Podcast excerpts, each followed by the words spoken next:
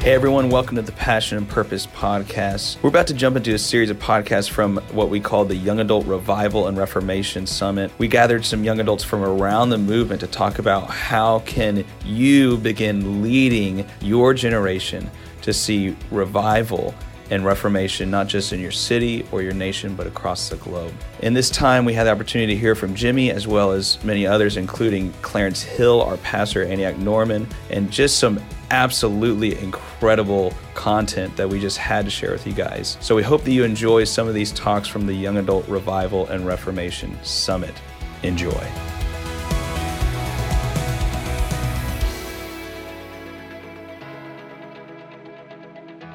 Let me say, let me say this. I was in a conversation uh, yesterday, and um, somebody asked me, "Why have you not been speaking more on political issues in the last couple of years?" Okay? So let me just give you the best I know before God and in submission to our elders and so on and so forth. The reason I pulled back from the political conversation is because the political spirit is trying to drive a wedge between everybody. And I'm pulled back not because I'm afraid. I pull back because I don't agree with the spirit of it. Mm-hmm. And until we're godly uh, that, that the my energy is being spent on spent on the inner man right now. And we are having all these discussions politically left and right. I'm in all these conversations. I'm actually in them more than i ever have been at more the bigger levels with people. But on a public declaration um, there, there is a time and a season for everything. And if you tried in a public forum in 45 minutes or 30 minutes on a sunday morning to work through the rhetoric of the left and the right, you will never get wherever there is. But you can lay foundations and declarations and clarity about who we are as the people of God, who Jesus is, where we're yeah. going, and what we're doing. And then we're trying to create the right forums for the political discussion so that we might move people forward in the kingdom of God. Now, let me just say this, and I'll, I'll say this, and again, for the majority in the room, you guys are um, uh, like, hey, yeah, we're, we're all we're fine. And, but some of you guys are really this is this is the sticking point for whether you're going to stay in the movement or not. And, and, let me just say it this way: this is an imperfect movement with imperfect people. Yeah. And man, are we really hearing right? Whether to engage this or that, or when we do this, that, or the other. What my assignment, mandate is, as leader of this movement is to make sure whatever the language of God is, whatever God's solution are, whatever God's values are, is to make sure that those are preeminent. We're the church, we're the prophetic voice to everything. Yeah. Everybody, we're not the political party of the right or the left. And I have gotten pulled in at times and made declarations that have aligned too much with the right. And at times with the left, more so with the right than with the left. But I believe the Holy Spirit is with, with clarity saying, do not be of a political spirit, do not be of a religious spirit in this hour. Be a kingdom declaration yes. because yes. the solutions yes. are only of and through and by the kingdom of God. That is not fearful of the political process. That is not uh, pulling out of the political process. But it's just wisely navigating it so we don't become of the spirit yeah. of that political spirit. Yeah. Because tell me this. Tell me this. When have I addressed an issue politically enough? Yeah, that's true.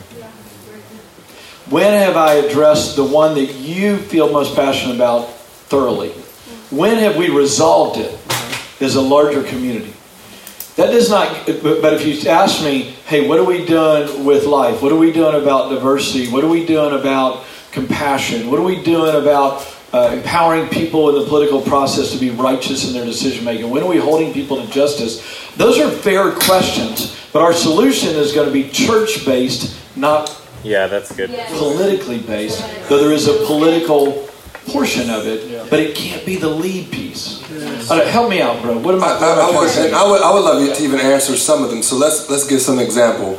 Pro life. Okay, so biblically, we just go back to Before I formed you in the womb, I knew you. So conception is the beginning of life. I think just doctrinally, we have to understand conception is the beginning of life. But now, how do we solve the problem? When we go into solving the problem, if I just jump and say, well, I'm right wing, I'm pro life, that doesn't fully get it. Because, see, the right wing angle on solving the problem is not what I figured out is the full answer. I do think we need to impact laws because they do make a difference in what happens and the gates that are opened up into any society. That's true. But guess what? Why are we talking about abortion? Where do most of the abortions come from? Just think about it. Where do most of the abortions come from? And this is where you got to stay clear on the argument. I'm just trusting us to be mature and be able to get through this, but this is why we don't Yeah. get into this because we can't get far enough down. I'm not talking about the 3% where we're talking about rape. Okay? Put that on. Can, can we talk about the 97% conversation? The 97% fo- uh, conversation is called fornication. Now, am I wrong? It's fornication. So then what's behind that? We're not just going to stop at the, the New Testament law of flee fornication. Then I need to even go back a little bit further. And I, I, I need to ask myself, why did a young man not value this female enough to tell her, I know it's tempting and we like one another, but I want to honor you and give you the one gift that money can't buy, and that's me having been given to no one else. Because I I'm second generation Christian, and by His grace, He kept me physically. I was a virgin when I got married. So I was able to give my wife a gift that money could not buy. And in that gift, that gave her trust. Now, you get a society that values one another. So we're way out here on abortion, but we need to back up Yeah, to friends. value. And then we need to back up to say, who gives that value? N- eh, Moms, yes, but typically identity comes from the fathers. When I was in college, the strongest females that seemed like they were never moved by any temptations with men were girls who had strong relationships with their dads. Wow. Where there was somebody with broad shoulders and a back man, I resemble that comment. so, so that that's just an example to drive back. So even if you went into sexuality, it's some of the same thing. We are living in a generation of divorce, broken hearts, confusion. Who am I? Who knows what the conversations are like at home? People baptized into porn. Porn is everywhere. And now kids are being raised on these broken glass, broken glass all over the mm. ground. Who knows what you're going to turn into trying to dodge all those bullets growing up? So we as a people of God have to recognize, then let's go back to Acts 2.42. I want to welcome to, you to a new family where we love you. And we know you got to walk out of some things, but we're going to start way back here. Amen. And so Yeah, I'm going to be that's good careful how much I get identified with those who are throwing bricks at you. Yeah. Oh. I would rather concent- concentrate. Let let let me celebrate my marriage. So so with our marriage group, you know what we did? We made T-shirts that said "I love my wife," and my wife had one that said "I love my husband." And it was just a prophetic thing to draw people toward it's possible you can make it. Let's celebrate what heaven looks like and draw people in because you will never force someone to go through the hard things that husbands and wives will go through because they know where their personal pain was. Mm. But something in them, when it's of God, they're like, I wish it would have worked out. That marriage, that broken marriage, tore my life up. And so they need to see a Clarence and Alicia, especially with blacks. 76% of our kids in the oh, black community are in a single parent head of household.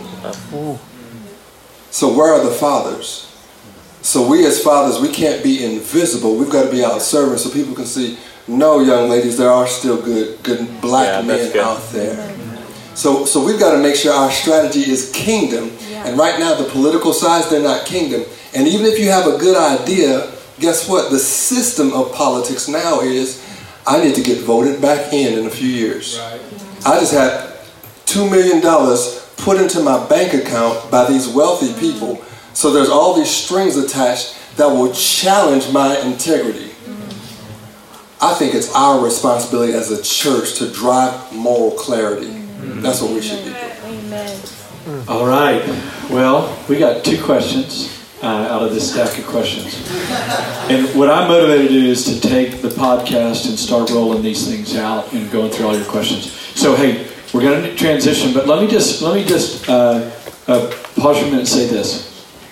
Even as we're talking about moral clarity, even as we're talking about biblical living and everything else, Clarence is discipling politicians. I am discipling politicians. We are fully engaged. Mm-hmm. We are believing for righteous leaders. Yeah. We are in the forums where things are being discussed that are at the highest levels of moving, and that we're not like the central players, but we're in it. So we are not throwing off people's call to political office. We're actually admonishing people to run for political office, but with the right spirit. Yeah, that's good. With a Daniel spirit. Yeah. Does that make sense? So we're, we're all in. We are discipling business people. We're discipling educators. We, we are in for systematic change. We believe in absolute reformation, lock, stock, and barrel. But somehow the Holy Spirit has led this conversation so far to get to the heart and a biblical center, as Hannah said, that access being clear. Your gifts and callings are without revoke. You, you, you're passionate about something, politically educated. That, that's already it's in you. God's gonna gonna honor that. But without that politic, without that not political, without that central um, Daniel spirit of hmm. submission to God, one another, the body of Christ, you can't get to the outcome that God intends through that pastor gift that He's given you. Yeah. Don't get confused with your external anointing with the internal revelation yes. that's needed. Hmm. Just because you're externally anointed yes. to communicate so or, or, to educate or whatever, hey, good for you. Praise the Lord. The, the world may stand up and shout. You can sing, you can dance, whatever it is. But that internal revelation is what brings authority yeah. for real transformation. Amen. And that's what we're banging on here so that so that when you get to the stage you got something to give. Thanks so much again for tuning into this podcast. Again, we are so grateful that you jumped in with us today. And we wanted to let you know that our worship arm, Antioch Music, just released a new album called The Underground Sessions. We hope it'll be a huge blessing to you and whoever you share it with. We hope you have an amazing day. And remember, for any information you need to know, go to jimmyseibert.com or antioch.org. See you later.